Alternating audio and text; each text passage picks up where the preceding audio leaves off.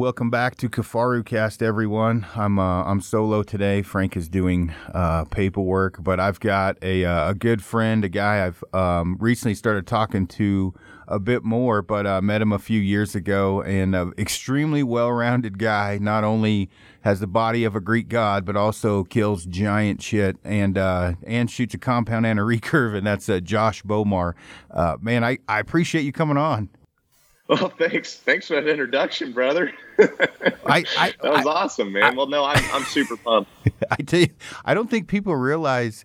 I mean, obviously, as you grow in the industry and get more known, the more followers you have, you got more people like you, and also more people where you get haters. And you know, there's a few different times where I've defended you saying, not even knowing you that well, I'm like, look, those big animals don't just hit the ground. Like, I mean, they don't just fall over. I'm like, he kills big shit. And, I mean, you put some pretty hard work in, I know just obviously on the whitetail properties, and you guys hunt out west as well. But another thing, I don't think people realize how big you guys are on the nutrition side. I mean, you're a force on both ends. And you were also college level, you threw javelin in college, didn't you? Yeah. So what people don't realize, they see like the physique and they see this and they just think of like a city boy, or something like that. And what's funny is like I grew up out on a dirt road, literally a dirt road, had gravel, potholes, no neighbors. I did nothing but hunt and fish my whole life. And I had the craziest hunting family you could ever imagine. Like my grandma was the first woman in the state of Ohio to shoot a buck over 140 inches. And she actually shot 169-inch, typical, like that's official score.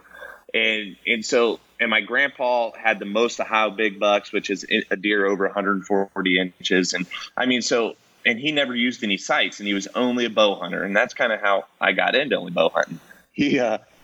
So whenever I first got a compound, Dad and Grandpa wouldn't let me shoot with sights.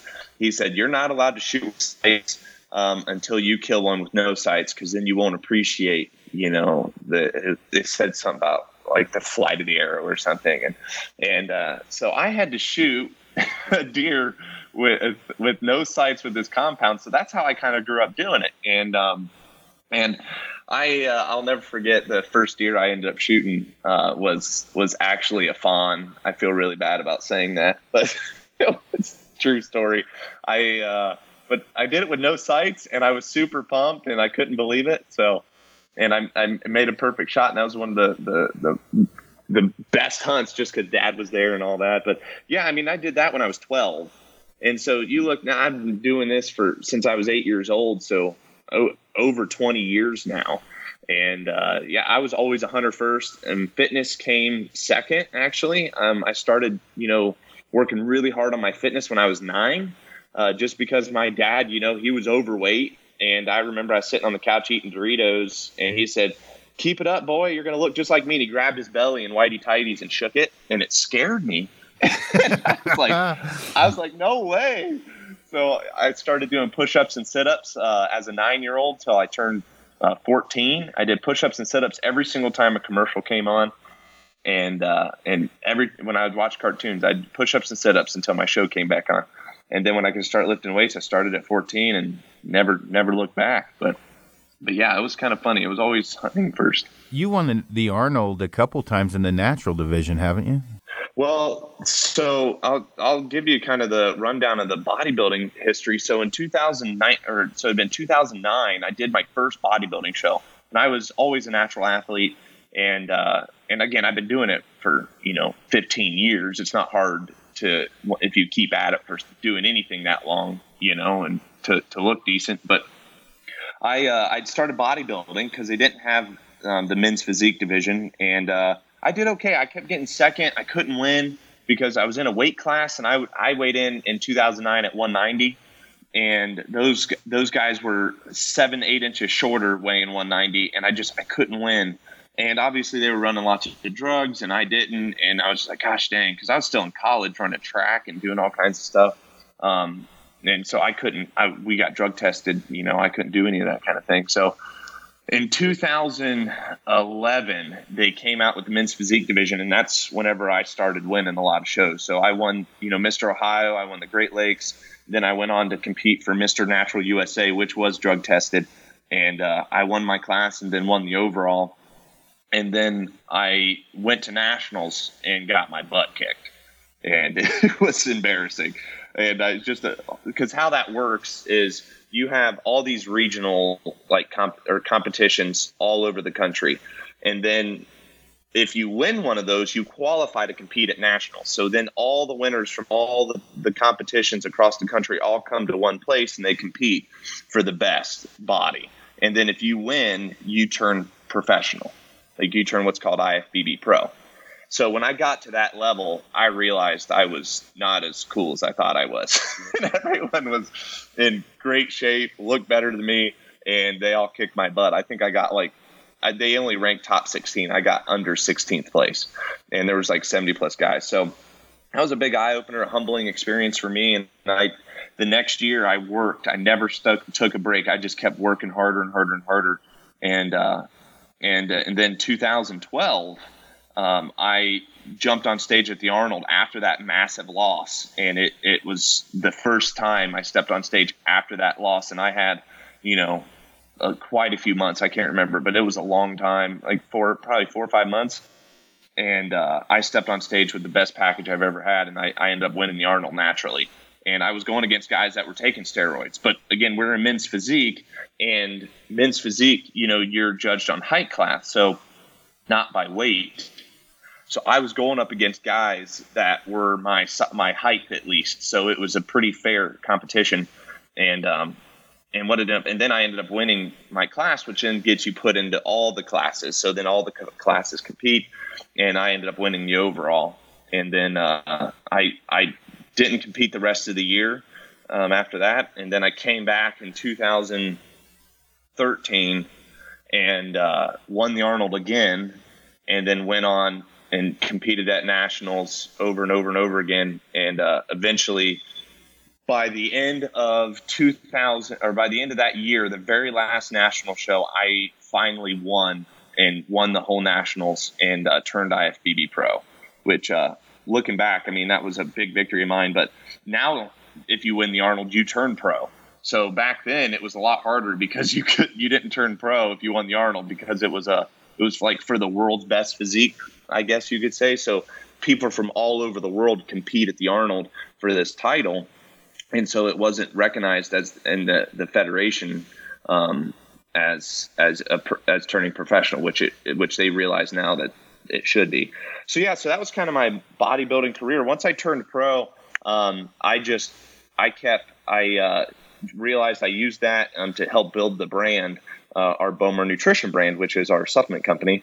And during that whole time, I never stopped hunting, so I was always hunting and fishing. I mean, there was mostly hunting, and I've always done both. So that was kind of the history of the bodybuilding side, but that all came from my track career in college. I was an All-American in javelin and in the 4x4.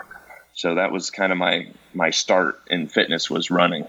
Gotcha. Well, as we're going to see several squirrels on this podcast, just because we're going to talk everything from nutrition down to traditional archery, recurves, and brace height. One of I had actually brought you up in a seminar I had just kind of out of the blue, in the sense of questions kind of arise from time to time. And remember when I got back from Alabama, and I think I called you, and I'm like, dude, I think from eating so much fattening shit in Alabama, I'm in bad shape. I'm like, dude, what do you, and you were like, it's inflammation. and then you gave me this list of stuff to take. Some of it I was already, taking, and I had brought that up in this seminar I had done of, you don't eat, what you don't realize when, my opinion anyway, when people go to lose weight, it's because they're fat and they want to look better. What they don't realize is all the ancillary benefits of inflammation and knee pain and gut health. And so for me, coming as a reformed fat kid, still kind of a fat kid, where for me, I like to look good. You know, like people say, you know, you can't flex cardio, which is true. Cardio is important. I'm not going to the gym just to be fit. I also like the fact that, you know, I have a pec muscles and try and get big arms and shit, right? I mean, it's a total package. Right. But the most important is I don't hurt anymore, right? I don't, you know, right, go 3 days without taking a poo, right? Like I have a lot of ancillary benefits. And so I was explaining like, hey, if you're, you know, 35, 40, 45 years old, you're getting out of those years where you just bounce back naturally and your knees are aching and your joints, you know, your diet, like diet soda or soda is extremely it causes a lot of inflammation in the joints and pain, and processed sugars and carbs. And really, as I learned diet and nutrition and I'm reading some of the shit I'd been eating, the packages, I'm like, oh my God, I'm killing myself. Not only am I fat, I'm going to fucking die. Like, not just from fatness. Like I'm going to die from what's in this. Like, who knows what's resting in my stomach? What are your kind of your views on that stuff? Obviously, cause I mean, you're extremely fit. How much of what people put in their bodies, not just being skinny, how much of that does cause the inflammation and gut health issues? You know, that's, I mean, a super loaded question. But so what's crazy is, you're right, 100%. A lot of times what people don't realize, the things that make you super fat are also the things that cause lots of inflammation. And in moderation, you've heard of people doing the Twinkie diet and losing weight and whatever, and that's where you literally just eat Twinkies only and you're in a calorie deficit and you can lose weight. But I'm telling you right now, the best thing I've ever found to be the most effective when it came to losing weight was just eating lots of meat, lots of protein, and high fat with low carbs. And where most people in America have the biggest problems is when they combine their carbs and fats together. This is the biggest problem you can have because people are like, oh, if I eat a lot of red meat and butter and fat, my cholesterol is going to go through the roof. Well, cholesterol helps regulate hormones, all kinds of stuff. I mean, it's really good for you until you add in carbohydrates, because cholesterol is, and when you add fats and carbs together, the carbohydrates from the inflammation will cause your cholesterol to crystallize in your arteries. And that is whenever you're going to have the damaging effects from blockage of arteries, because your body, your arterial walls are trying to protect itself from the excessive inflammation that's being flown through your bloodstream from all the carbohydrates. So it's protecting itself and killing itself at the same time. So that's what people don't understand is like when they have their burger and their fries, it is the worst combination you could ever have. Now, everything's in moderation. Obviously, I'm not sitting here and saying I never eat burger and fries, but I can tell you right now, it is not a normal situation where I'll eat carbs and fats together. So if you have chronic joint pain and your shoulders don't work and things feel out of whack, then you should try cutting your carbohydrates out and seeing how that feels, because that is an unbelievable benefit whenever you can cut your carbohydrates and all that inflammation can leave your body. And what had happened, like for me in Alabama, I went, Amy, my wife cooks completely. It's organic. And, you know, people say fresh or frozen when you're talking about veggies. She doesn't do that shit. It's all fresh. Right. And a lot of obviously elk and mule deer and fats, and then a moderate amount of carbs, meaning obviously a salad, but, you know, sweet potatoes every now and then in moderation, but no processed carbs. Well, then I go to Alabama and I'm eating deep fried everything, right? Totally my fault. And, you know, there's cookies everywhere and many other things. And 3 days into the trip, you'd think I'd been hiking 30 miles a day. My knees hurt, my hands, I can't make a fist. They're all swollen and shit from the sodium.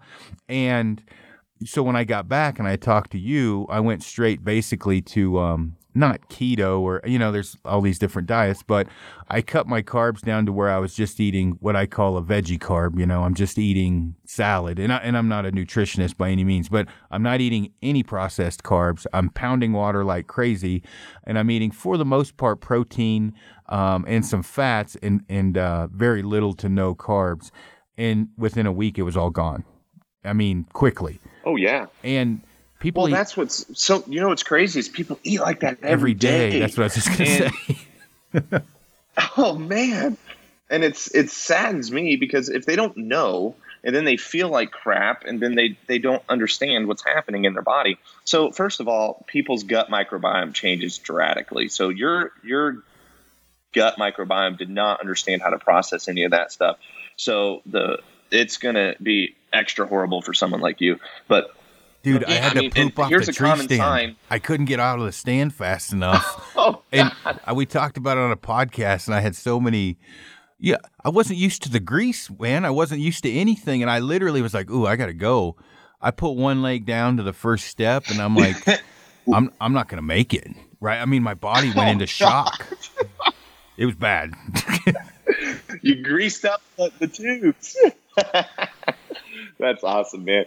Well, yeah, so I mean that's super intense, and again, it's all in moderation, right? So you go back, you get back onto some sort of diet, and then you feel good, and then you are well in tune with your body to know there's a difference. Some people just eat like that all the time. They don't realize that they could actually feel really great if they just cut that stuff out, and then they're like, oh, I have to eat X, Y, and Z. And that's what's like, I can't go without eating pasta or cookies or any of that stuff. Well, there's ways to still eat that and not get all the crap in it. Like, making cool creative recipes, you know, with protein powders or, you know, my wife, Sarah, she makes cookies all the time and they're low carb and pancakes and waffles that don't have any carbs. I mean, there's a lot of ways to be able to eat quote unquote bad, but it's actually good for you. And, that's what fitness is all about, is hacking and making things enjoyable. Well, and the way I explain this, and I don't talk about it that much because it's not my place. I just, I will kind of profess the faith in what I know, but say, you know, in fine print, like, but seek professional help, because I'm just giving you what worked for me. But what I found is as I went down the dieting rabbit hole, right? Like when I thought I knew what I was doing, and then I was into powerlifting, and it kind of, as time went on, I found, okay, for me, I have to find a substitute for shitty food. And so one of the substitutes was protein powder and eggs mixed up for in the morning I make pancakes, right? Protein pancakes. And it was simple. It was 2 eggs and a scoop of protein powder and a big ass pancake. And then on top of it, because I'm a peanut butter junkie, I would put organic peanut butter, and I generally would not put syrup on there, but sometimes I would put jelly. Not the most, not the best in the world, but it's a hell of a lot better than a donut.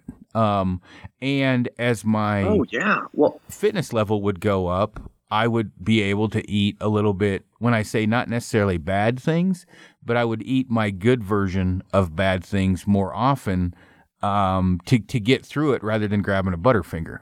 Oh yeah. Well, there's a goal at the end of there's light at the end of the tunnel, I guess you could say, because here's most people's problem. They crave that sweet and they have no alternative. And they're like, I can't go 2 more weeks without having a sweet. So they said, screw it. And then they eat pancakes, whatever. But see, what's super nice about what you're doing is you're like, oh, you know what?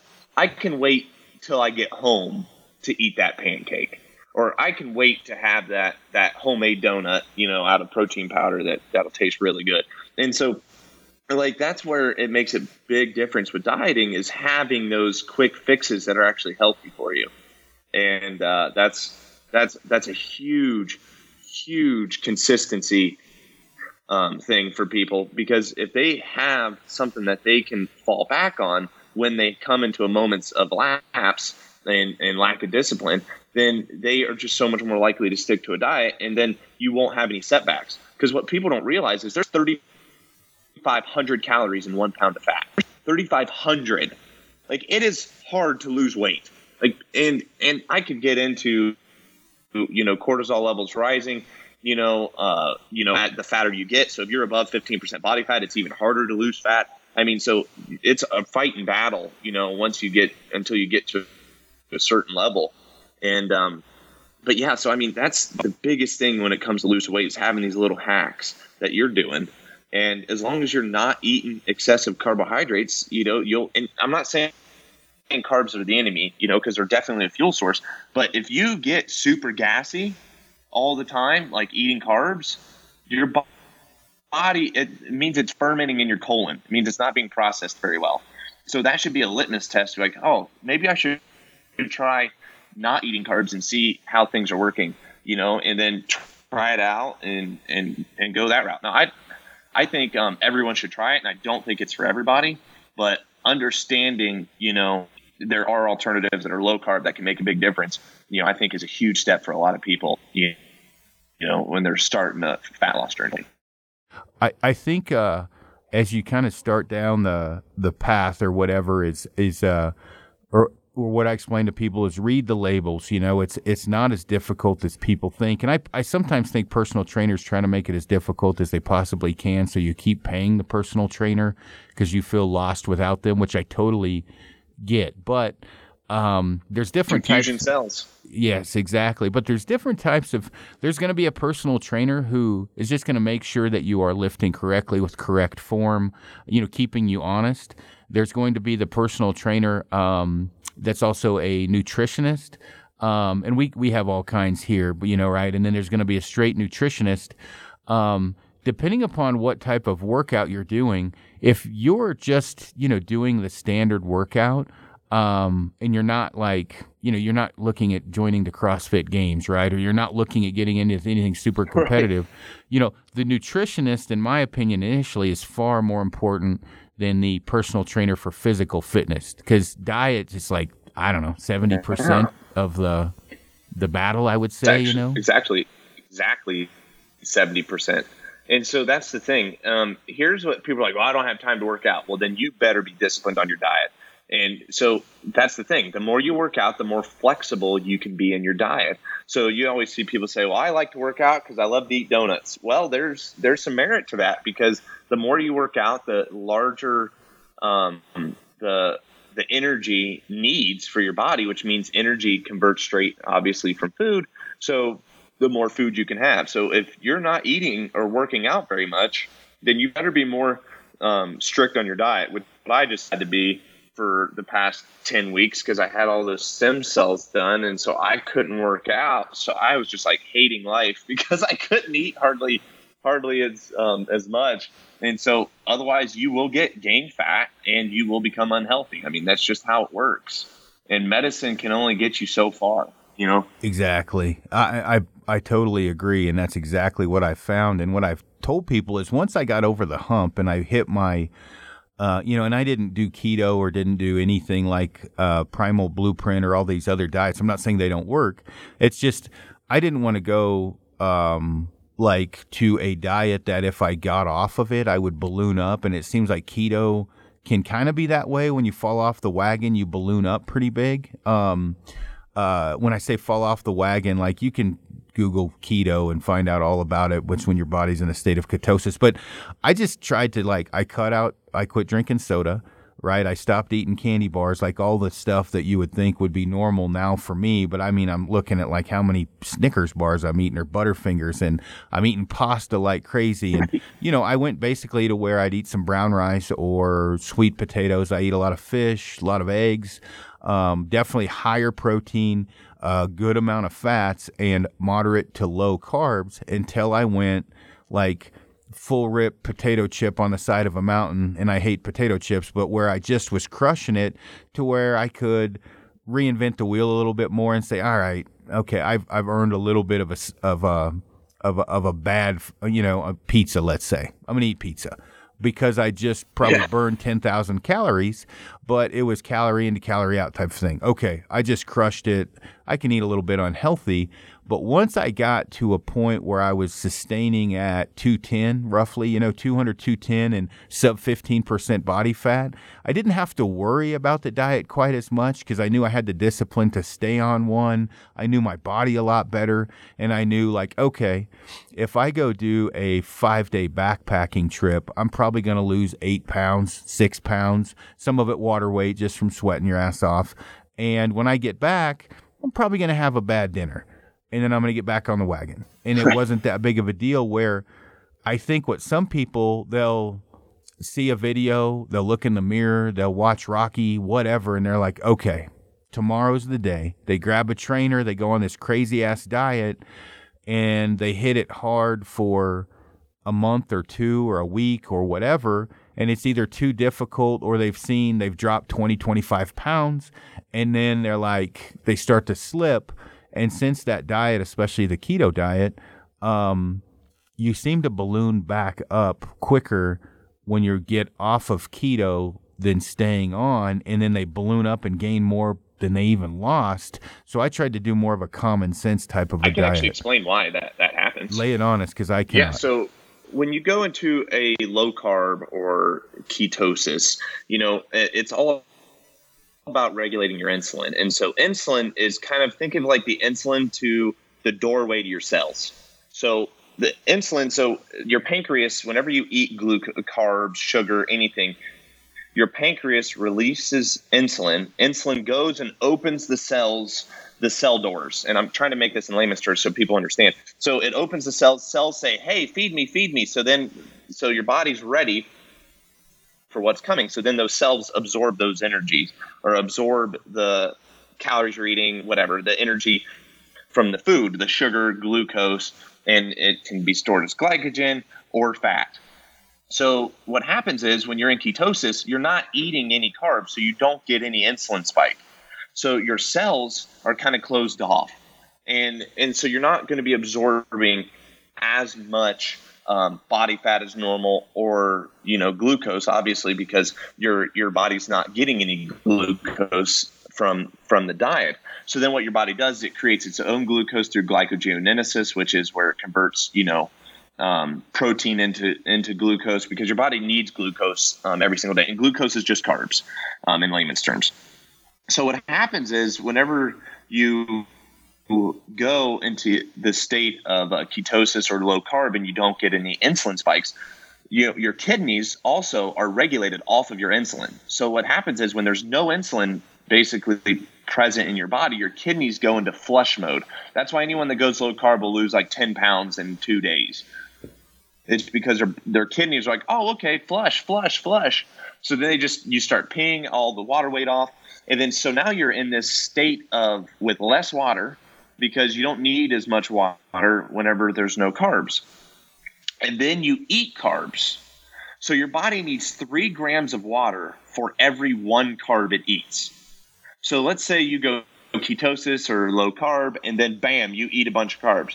Now your body not only has all these cells opened up because of the insulin, be ready to be stored into body fat or glucose, but also your body is on your kidneys, like hold water, store as much as you can, because we have a massive amounts of carbs coming and we have no water to work with in our bodies. So before you hold a little bit of water, the bounce back isn't as bad. And so what happens is there's two things. You retain a ton of water. Then when your cells open up, you retain tons of, I wouldn't say it could be temporary fat, because the fat cells swell and they get larger, but that doesn't mean they're going to stay there. So you just kind of look like crap pretty quickly, after a couple days. And then what people do, they get so unmotivated, they say, oh, it's just not even worth it. So they just keep going and they don't go back. So they just keep on eating tons of carbs. And then that temporary fat swellage turns into permanent fat swellage. And then you permanently are holding all this water because you keep eating bad. And so if you would just go back to low carb after a couple days or even a week, after you've done it long enough, your body will bounce right back and to lose all of what you gained. And so most people just don't understand how insulin works in their body. But once they gain a little bit of understanding, they can understand, you know, when you come off of ketosis or you come out of a low carb, that bounce off the wagon is normal and fixable.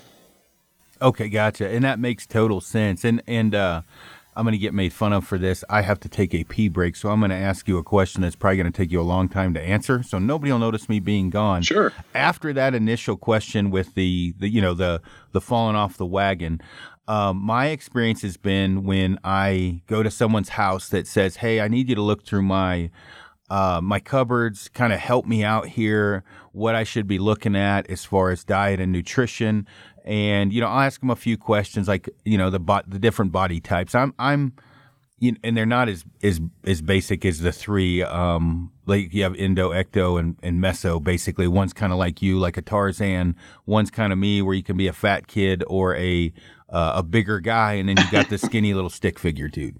And all of those come with, you know, if you're a stick figure and you want to be big, you're going to have to really work at it. If you're a fat kid and you want to be skinny with some muscle, you really have to work at it. And if you're naturally genetically gifted like you asshole, you don't have to work at it as much. But to get to the level you are, you have to work on it to pack on the muscle. In the case of guys that are like generally like me, like fat kids, I gain fat really easy, and I really have to like focus on the lower carb. The fats don't seem to matter as much. The carbs are what gets me, meaning fat. When I say that, good fats, I never worry about. I don't have to worry about, even peanut butter isn't that big of a deal, but I start eating, like you say, burgers and fries, and you can explain it a lot better. It goes straight to it goes to my fat rolls, my muffin top. And so I got to stay pretty keen on my diet. Yeah. What would you say, for the most part, is the number one? If people were going to tier it, okay, tier 1, 2, 3, and 4. Yeah. What are the first 5 things they should do to start losing weight? Like, what do they need to look at on their diet, on their fitness? Like, what are the things that you would suggest for them? Yeah, I'll tackle this and break it down and give everybody nice, easy steps to follow if they're that overweight person trying to lose some fat. So I'll be right back. Take your pee break, and we'll I'll crush this. Okay, guys. So the biggest thing, especially if you don't have a well-rounded education in nutrition, is to try doing low carb. I know you hate hearing that. You're like, oh my gosh, everybody says this. Well, if everybody keeps saying that, then maybe it's the answer. You know, you're like, what's the secret? Maybe that is the secret. So here's the problem that most people have is you don't need to be in ketosis. So if you're peeing on a strip and you're not in ketosis, you're like, what the heck? You know, as long as you're staying low carb is going to be what matters most. And here's how you do that. So juices out. You cannot drink pop. If you're going to drink pop, drink diet pop. You know, the artificial sweeteners people say cause cancer. That's a load of crap because the only case study that ever proved that cancer was caused by artificial sweeteners was in rats, and those rats consumed literally 10 times their body weight in aspartame before they ever showed any cancerous signs. So we're talking milligrams in a diet soda, you know, things that is like so small and minute. I mean, you'd have to eat like a semi-truckload of diet soda before you would ever have any issues. And so it's one of those things, like if that's your fix, switch to diet soda. The best kind is going to be to get rid of that. And there's acid and alkaline balances, but I'm not going to dive into that because I just want to help you guys, you know, follow through with these steps. So step number 1, cut out all sugar and carbs if that's feasible for you. So chips, late night snacking is the hardest part. Buy pork rinds. I know that sounds gross, but dude, I love pork rinds. And barbecue flavor are awesome. And you're like, well, I love eating battered fish. You know, you can batter fish, batter chicken with barbecue pork rinds, and I'm telling you, you won't be able to tell the difference, and it's low carb. You can make chicken nuggets literally with barbecue pork rinds, and I'm telling you, it's better than Chick-fil-A. And again, these are all tips that you can use. But So lots of water, and salt. If you go low carb, you need to eat a lot of salt. Salt only temporarily spikes your blood pressure, and that is not a permanent thing. That has 100% been proven. You need to eat salt, but stay away from table salt. Stick to pink Himalayan salt, real men's salt. That stuff is great, high mineral salt. That's low in sodium, so high mineral salt. And again, because your kidneys are flush and water, your minerals are going to be lost as well. So you need to replenish that. So add salt to all your food. So salt is your friend. And then so morning time, like have your eggs and your yolks. For lunch, eat just hamburger, like actual hamburger. And you could eat, if you're like, well, I work and I don't have time to pack lunch. I eat. If I have to eat at McDonald's, I'll get a double quarter pounder, and I tell them no bun, but they screw it up. I mean, we're not dealing with the top of the food chain on people here. So, I mean, they do screw up your order a lot if you ask for no bun. So what I do, I'll just order a double quarter pounder, and then I peel the bun off as I eat it. So I do not eat the bun. So you get a low carb burger. Or you turn a burger inside out and you ask for an extra patty, and then you put that patty on top instead of the bun, and then you have your low-carb burger. And just don't order fries. And so you guys, whenever you're trying to go low-carb for the first time, think about everything that you're eating on a regular basis and then replace that with a higher fatty option. So breakfast, eat eggs, whole eggs. If you don't have time, drink a shake. I drink 3 to 4 of my meals a day because of convenience. With my busy schedule, I don't have time to cook turkey dinners every day. So you drink your meals. Make sure the protein is low carbs. Shameless plug, Bomar Nutrition protein is a great source for that because it tastes great. And I know Aaron's been drinking that, and he can attest to it. On that note, real quick, I'm back, and Frank, say hi. Frank hopped on here too. Hello. Oh, Frank, hey, I gotta replug Frank in. One thing I wanted to mention to you and ask your opinion on, I've noticed when I bought cheaper protein, I farted a lot. And this isn't, it is a plug for your protein, I guess, but I could knock like the buzzards off a shit wagon farting with cheaper protein. Is that because of the fillers that are in there? And what are your suggestions? I will say your protein is some of the best tasting I have found in your. What's great is I do coffee in the morning, so I do. You have the chocolate protein that I mix in with my coffee because I hate to taste the coffee. Yeah. But your birthday cake one is literally like drinking a birthday cake, and I probably drink too many, and I do a scoop of peanut butter and your protein. But what I'm noticing is I don't have this god awful gas. What causes that when you buy cheaper proteins? So, I think to answer that question, you have to understand how protein is made. So protein is a byproduct of cheese. And so you have these different levels of quality. So the higher quality you get, the more it's closer to whole food. So the closer to whole food you get, the less indigestion you're going to get. Because understanding why you fart is another thing. So you fart because food did not get processed well, and then it's getting it ferments in your colon, which is causing all that excess gas. So low quality product is just not being digested very well because your body's not recognizing it as actual food. So it just passes on through, and then it ferments in your colon. You get all this excess gas, and so this happens with really anything that you take that your body doesn't digest well. So if you don't digest carbs very well, you're going to have the same gassy effects.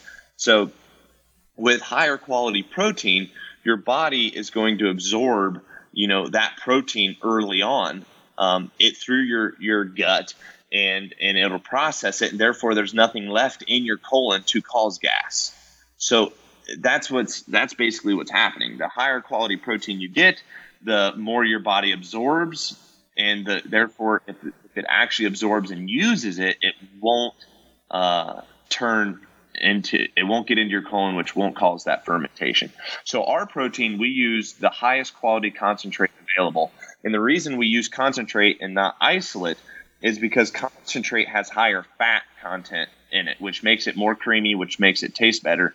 And because of the fat content, it has higher temperature tolerances, so you can heat it and put it in your coffee without denaturing it to the point to where it's better to cook with.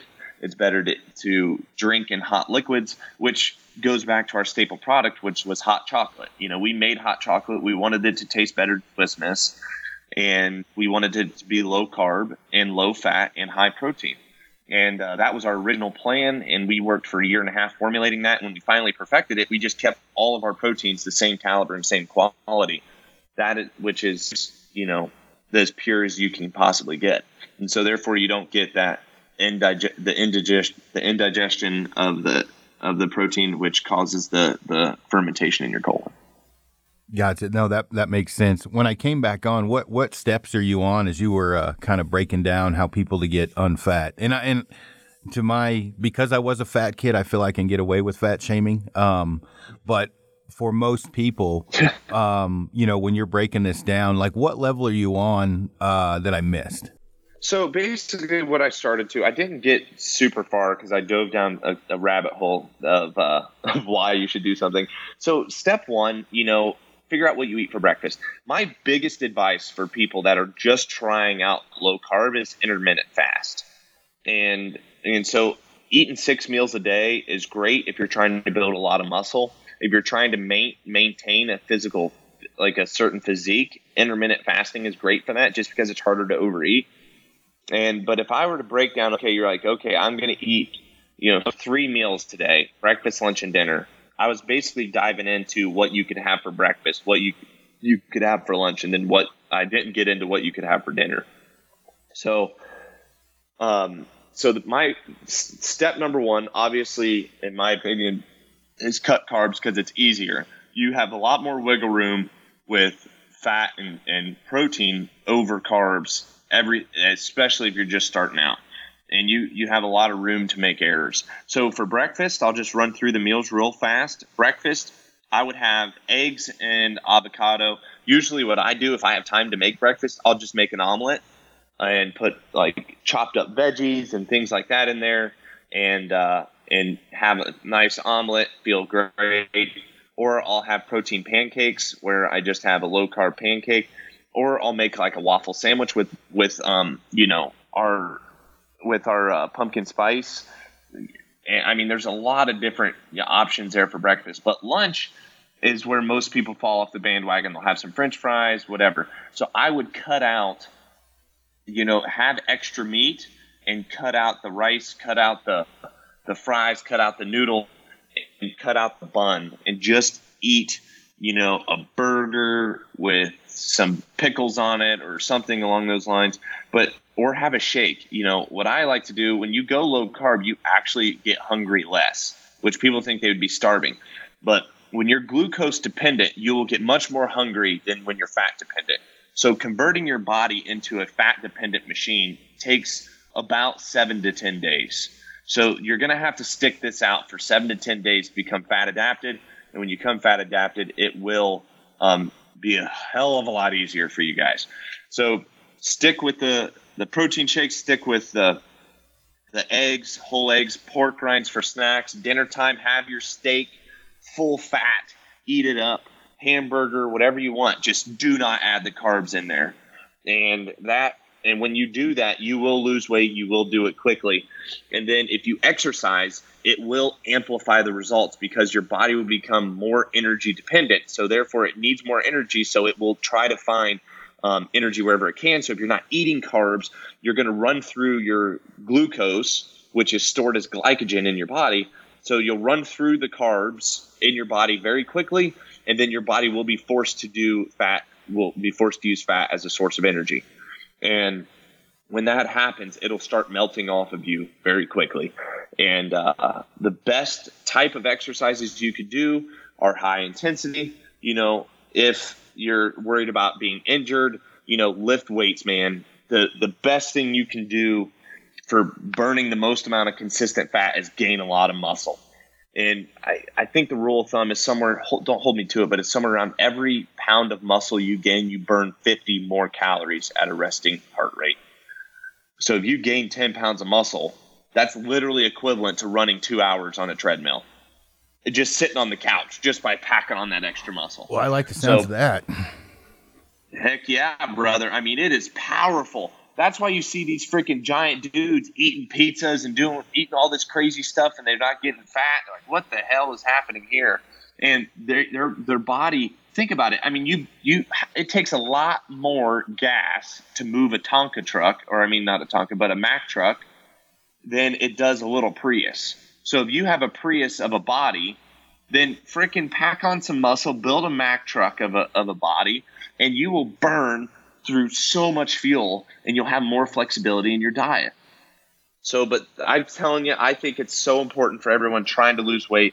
Try the low carb first. If you are like, I don't understand low carb, I don't understand what a carb is or a fat is, I don't want to have to look at the labels, then I think you should do a carnivore diet. And that is where you only eat meat, no vegetables, nothing. As a hunter, I think you should be excited about that. Yeah, well, and I mean, you know what? I'm going to pause this for a second so we can get Frank on the horn so I can turn his channel on, and we'll click it back on and start back up talking about the carnivore diet. Hold on one sec. Let's do it. We're back on. I got Frank on the horn here. Hello. We just left off where you're talking about the carnivore diet. One of the reasons I wanted to get Frank on here. Frank and Frank was a fat kid. Like, Frank, how big were you as a little kid? I was telling Nicole this the other day. I was like, 6th and 7th grade, I was like over 200 pounds. And then I hit a growth spurt. I hit a growth spurt in the 8th grade. In between 8th grade and freshman year, somehow I became 160 pounds. But I got up to whatever I am now, like 6'1"-ish. So, yeah, I was a little fatty. I ate a lot of cakes. Well, you eat super healthy now, but Frank has probably not as much trouble eating healthy as I do, but pretty much the same body type. We're both 6'1". I'm a meaty 218. I think you're, what, 190 now? I'm 190, yeah.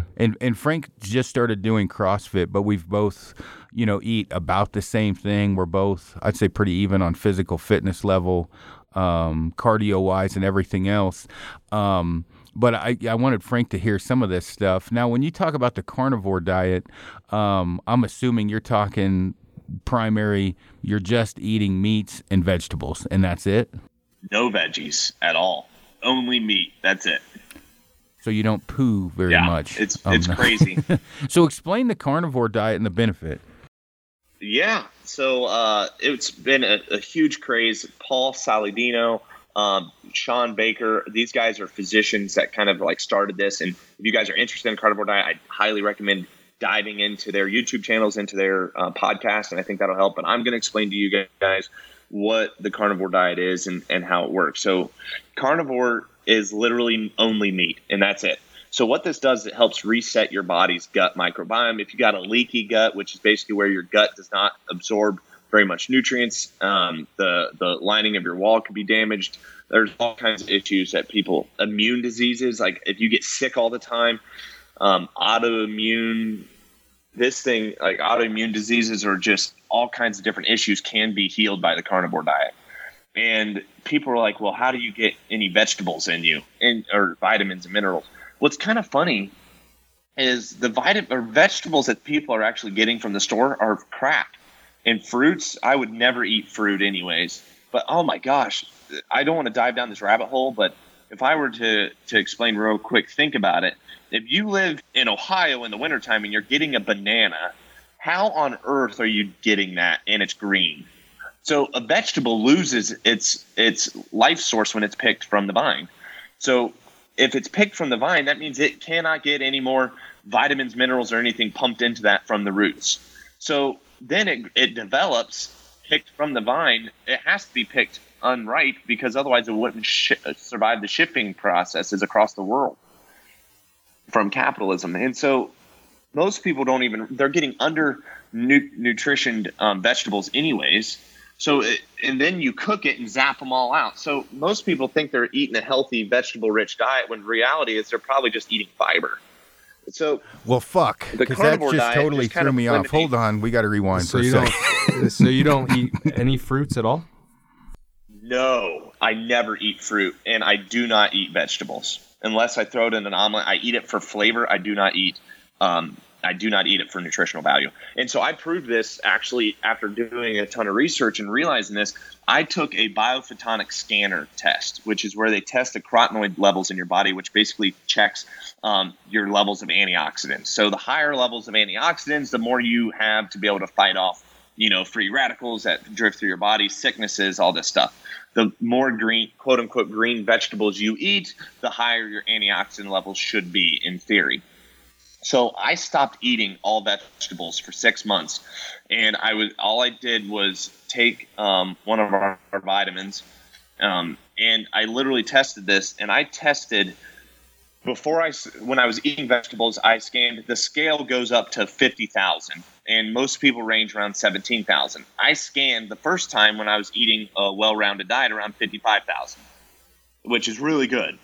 And I stopped eating vegetables, kept taking the vitamins, and then I scanned 6 months later without eating any vegetables, and I scanned at 77,000. And so, which, to give you perspective, is in the top 0.1% of the world is basically where my antioxidant levels were with no vegetables. I'm glad Amy's not on here because she's going through a fucking loophole right now. This is interesting, man. So... veggie wise though, crazy.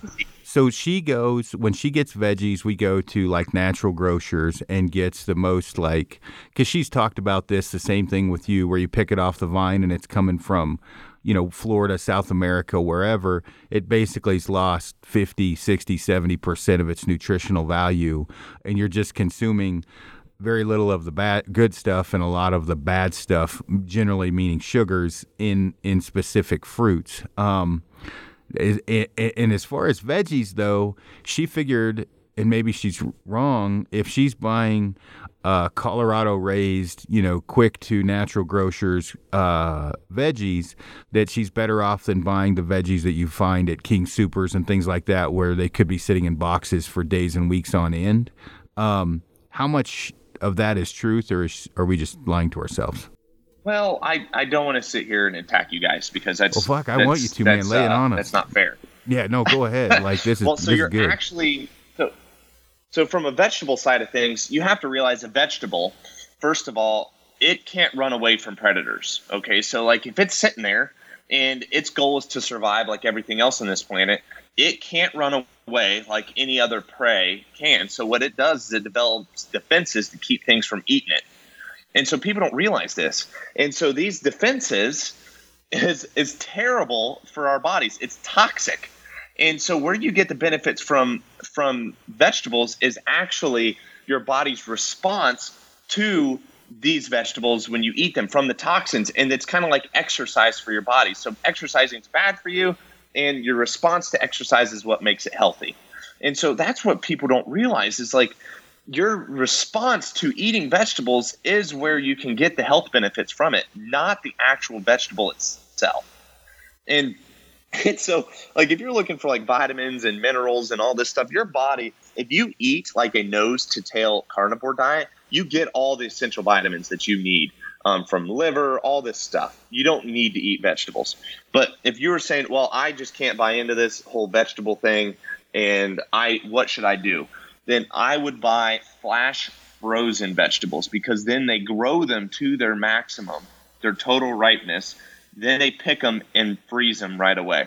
You're more likely to get more nutritional value from flash frozen vegetables, which sounds insane. I know, because you're like, I'm in the frozen food section. What the hell? That doesn't make any sense. But if you think about it, that would be a good option. Eating locally grown food from like your friends or whatever, that's fine. But I would not prioritize vegetable consumption at all. In fact, from a fiber side of things, I would supplement your fiber and supplement your vitamins and minerals through greens, something that's more, like powderized concentration forms of this. You're going to be way better off than trying to eat vegetables. Well, I already take your greens. What vitamin were you talking about that you take of yours? Well, so right now I take a LifePak Nano vitamin from which is from a different company, but we are formulating ours at the moment, and I've been taking it, and it definitely works amazing. So I've been working on this, and we've been working on with our chemists, and we've got this formula that's going to be unbelievable. I mean, it's truly incredible and actually bioavailable to your body. And so that's what's kind of crazy is you think about this, you take a vitamin and you piss most of it away. So what do you think happens when you eat a vegetable? That it just magically gets absorbed, you know, and your body has it in the most purest form of a vitamin. That's exactly what I thought. Your body just pisses most of it away. Yeah. Well, so it just pisses it all away. So then it's like, well, your body's saying, hey, I don't need this. And so, but then you're eating vegetables thinking that you're getting these micro doses of vitamin A or C or something, and it's working for you. And it truly is a waste. And I could spend literally 2 more hours on the why vegetables are just terrible and all the case studies that's been done with this. But what you need to know is from a vitamin side of things, if you grow it yourself, you're way better off. If you buy it from a local farmer that just picked it off the vine and gave it to you, you might be better off. But at the end of the day, it is way better for your health and everything else to supplement those vitamins and minerals and all this other things, because what you can do is you can get it at a very pure powderized concentrated form, and it's way easier on your body, and you save that room of digestion for protein, for fat, and you don't have to worry about bogging it down with vegetables. Gotcha. Now, when are you going to have your vitamin out, do you think? So the process of developing a new product is insane. We just finalized the formula, so now we have to work on the label. Once we get the label done, then we go into, you know, ordering all the raw ingredients, and then we put it all together, and then we do tests. So I would say probably 9 to 10 weeks, which is actually a quick turnaround time in the supplement world. But yeah, we're really close on that. So our biggest thing is I wanted to put absorption blends in there that basically help your body absorb more vitamins than normal and allow kind of like a digestive enzyme in the vitamin world. And so that's what we were trying to work on is liposomal, you know, technology where it can help absorb that. And we've got that, and we've developed it, and it's working and tested. So that will be coming soon, which I'm pretty excited about, but not anytime here recently. But if you're looking to just cut out vegetables, don't be afraid of that. Like, if you don't eat vegetables, that there is not the end of the world for you. You're better off cutting carbohydrates, and then your body will have less inflammation to deal with. Your body will have more nerve energy build up because it's not eating as much food. Like, you have to realize that your body uses like over 60% of its daily energy just to process food. And so how many times, I mean, you think about how hard it is to process a vegetable. How many times have you taken a shit and there's corn floating around? And you're like, every time. I mean, every time I eat corn. And peanuts. Yeah. And then how many times have you seen a piece of steak floating in your toilet? Never. You know, never. And so the point is, it's like, yeah, so your body loves meat. It strives on meat. And it strives on that hearty, nutritiously dense protein. And so, but you shit out half the vegetables you eat. You're like, well, what's the point? You know, like, am I really digesting this? Am I even meant to digest this? And you think back at the caveman days, how did they eat? They half their buddies that ate vegetables probably got poisoned and died, so they probably avoided it. So you look at our digestive system, what has it evolved over the years? I would bet for 500,000 years or however long we've been here that it's been primarily meat consumption. So they go out, they kill an animal, they eat it. 2 days later, they go out, kill another animal, they eat it. And they may find a vegetable here or there, maybe a fruit from time to time, but the primary staple in their diet would have been meat. It would have been a high-fat, blubbery meat kind of diet. And so you think about that, that's what our digestive system has evolved to over the hundreds of thousands of years. And then now with this you know, industrialized farming and all this stuff and this concentration of sugar that's now in all this, we don't know how to process this. So you try. The other thing I get gassy. Add to that is my dad runs a farm, And my mom, since then, will never eat anything coming from a farm ever again because of the amount of shit they spray on it. Just adding to what you're saying, like the blueberries and huckleberries. Let's see, there's blueberries, huckleberries. I'm trying to remember all the different berries they farm off of there. Raspberries. My mom literally is scared to death to touch any type of a berry from a farm. Now she'll go, she's from Oregon, so she'll go pick them out, obviously in the yard or where they're growing. But she said the amount of shit that they spray on that can't be washed off. Like my dad has to wear this toxic chemical shit to spray, and then you eat it, right? So I was, my mom, like, you know, literally, like, she's like, we're at the grocery store, and she's like, oh my God. And she's like, literally the devil is over in the corner in the grocery store. She's like, oh my God, never eat that. And so, I mean, obviously that's even worse above and beyond what you're talking about. Right. Oh, so, I mean, that's the thing. It's like, it's insane. Now I can't sit here and tell you that the whole world needs to go on carnivore diet. I don't think that would be an appropriate resource, you know, or eradicate our resources and from a growing population of the world. But that's a different conversation. Like, if you are trying to be as healthy as possible, you should consider going on low carb, low vegetable, supplement your fiber, or don't eat fiber at all. If you go on a carnivore diet, you don't need to eat fiber. Like, you'll have these little tiny poops because your body literally uses all of the meat, and you don't need. If my wife was on here right now, she'd be having a fucking heart attack, because she definitely, like, Frank lived with us for a while. When it's time for dinner, and she has made, example, last night we had bacon wrapped whitetail, basic, like, little whitetail chunks. And she's like, do you want a salad? And I'm like, no, I'm just going to eat that. And I had, like, 4 ounces of cut up sweet potatoes and cooked them in olive oil. So she is giving me crap about not eating the greens, but I just don't eat as much greens because they're just not as good tasting.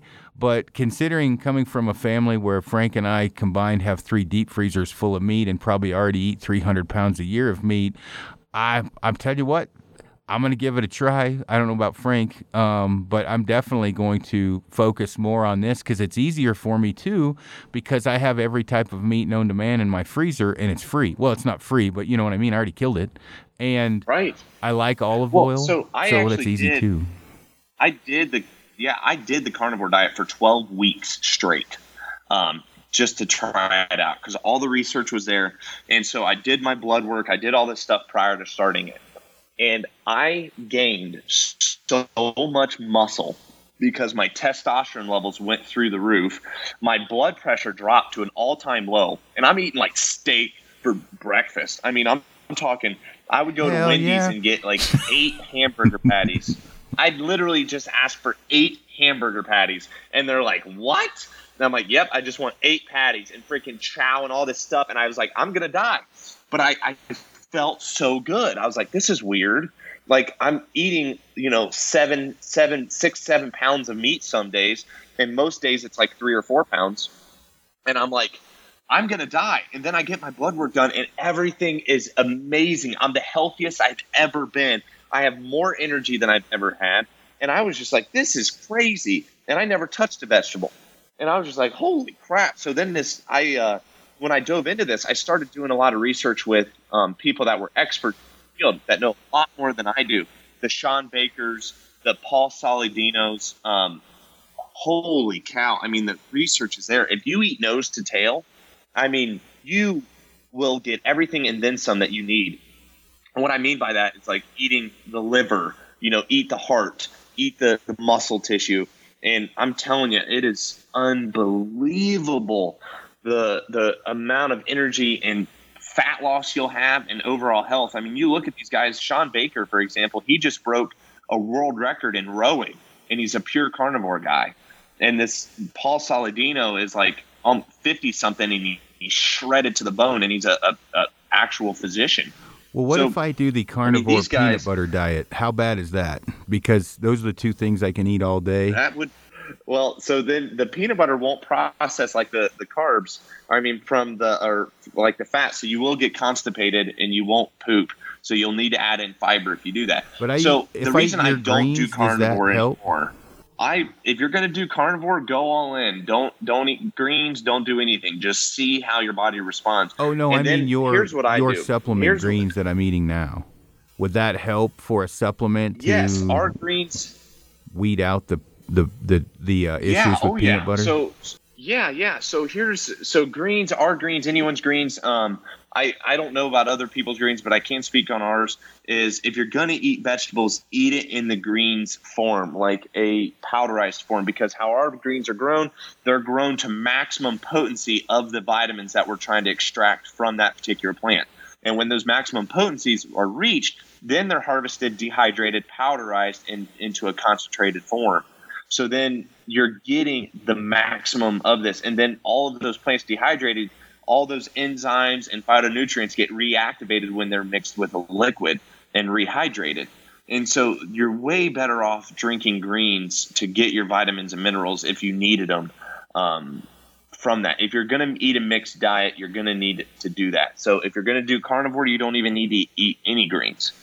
And so, again, if you're going to do the carnivore stuff, just eat meat, only meat, nothing else. Don't add olive oil because that's a form of a vegetable, you know, or don't add it in there. Don't eat vegetable oil. You can add in coconut oil if you need to add in something, but I would highly recommend, you know, not doing that. And, but so again, that's why I don't do carnivore anymore, is just because it was hard when I traveled to do carnivore.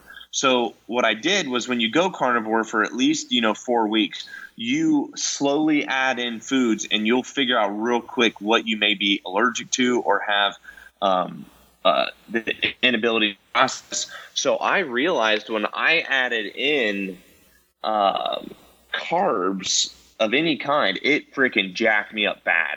And I noticed if I ate nuts, it was okay. So I could have nuts, I could have avocados, and I could even eat a tomato from time to time, and it was okay because I enjoy the flavor of them, but I don't eat it for purpose, like vegetables or anything. So I eat it for just pure fun if I want, just to help maybe fill up a hunger or something. Gotcha. So when you go carnivore, you'll reset your entire body. And then that's why I do more of a low-carb approach now, because I am a sucker for peanut butter. I love eating, like, peanut butter, which, by the way, this is where it's being heard first. We are coming out with our own almond butter, and it's totally badass. And this, no one else knows this yet, so you guys are the first to hear. And it's going to be low-carb, high-protein almond butter that is, truly amazing. We've finalized that, and it's coming to the market soon. That's good, since I have an addiction to almond and peanut butter. Frank, you got anything? No, I was just going to say that I haven't looked into it in a while, but I remember listening to like Joe Rogan when he had like Dr. Rhonda Patrick on and a few other people about the carnivore diet, and like Jordan Peterson and I think Jordan Peterson and his daughter were both on the carnivore diet, and they started getting less and less symptoms of some sort of autoimmune disease. But what some of the other doctors were saying is that, kind of like what Josh was saying, you'll kind of learn what foods give you inflammation and are causing some of the health issues that you're having. So that would be, I guess, one of the benefits of the carnivore diet. But I think a lot of the doctors were also saying you don't necessarily need to cut out all foods other than meat. It's just it's a great way for you to find out what foods are causing inflammation, I guess. Yeah, and that's why I went back to just being low carb, because I enjoy the variety of food, but I'm telling you, like, the healthiest I've ever been was when I did carnivore. I don't know if I can go completely cold turkey, no peanut butter. I just don't know if I can do it. See, the problem with me is pizza, man. I love pizza, and that's a lot of carbs and cheese and everything else. Here's a pizza hack for you guys, by the way. You'll really appreciate this. Is order pizza with no cheese.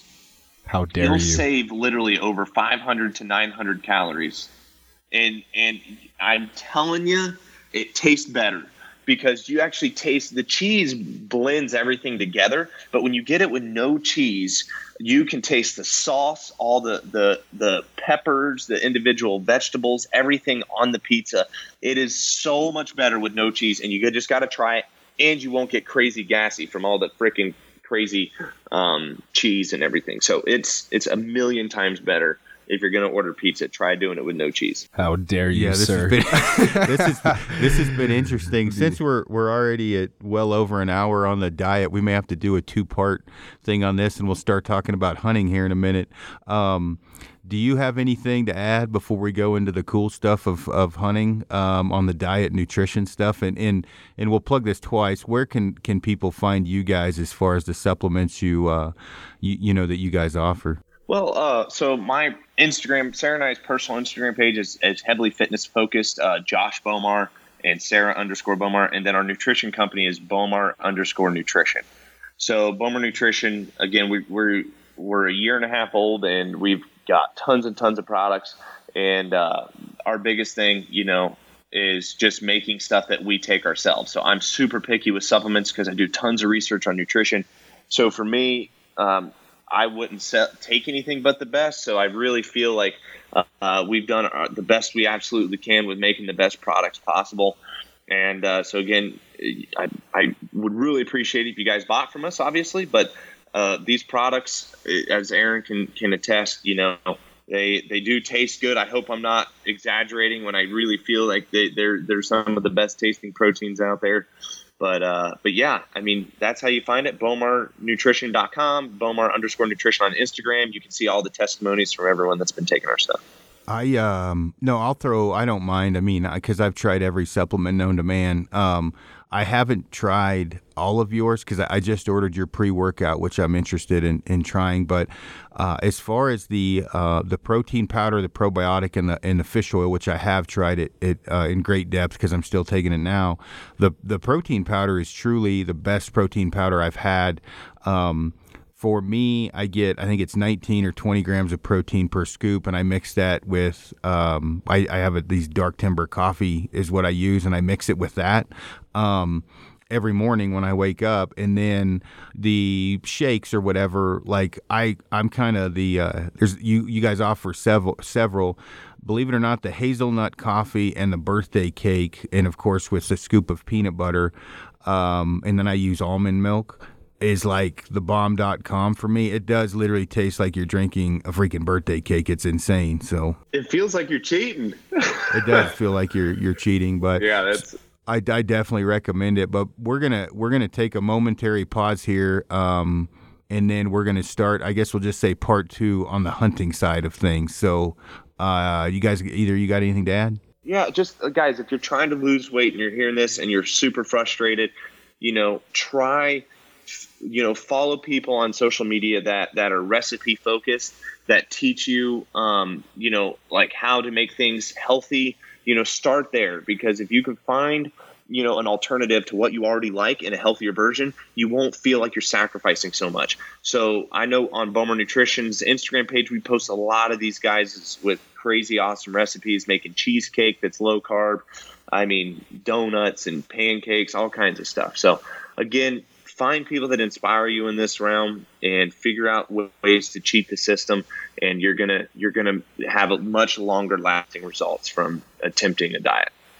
Well, there you go. All right, we're gonna take a break and we will come back. Hold on one second.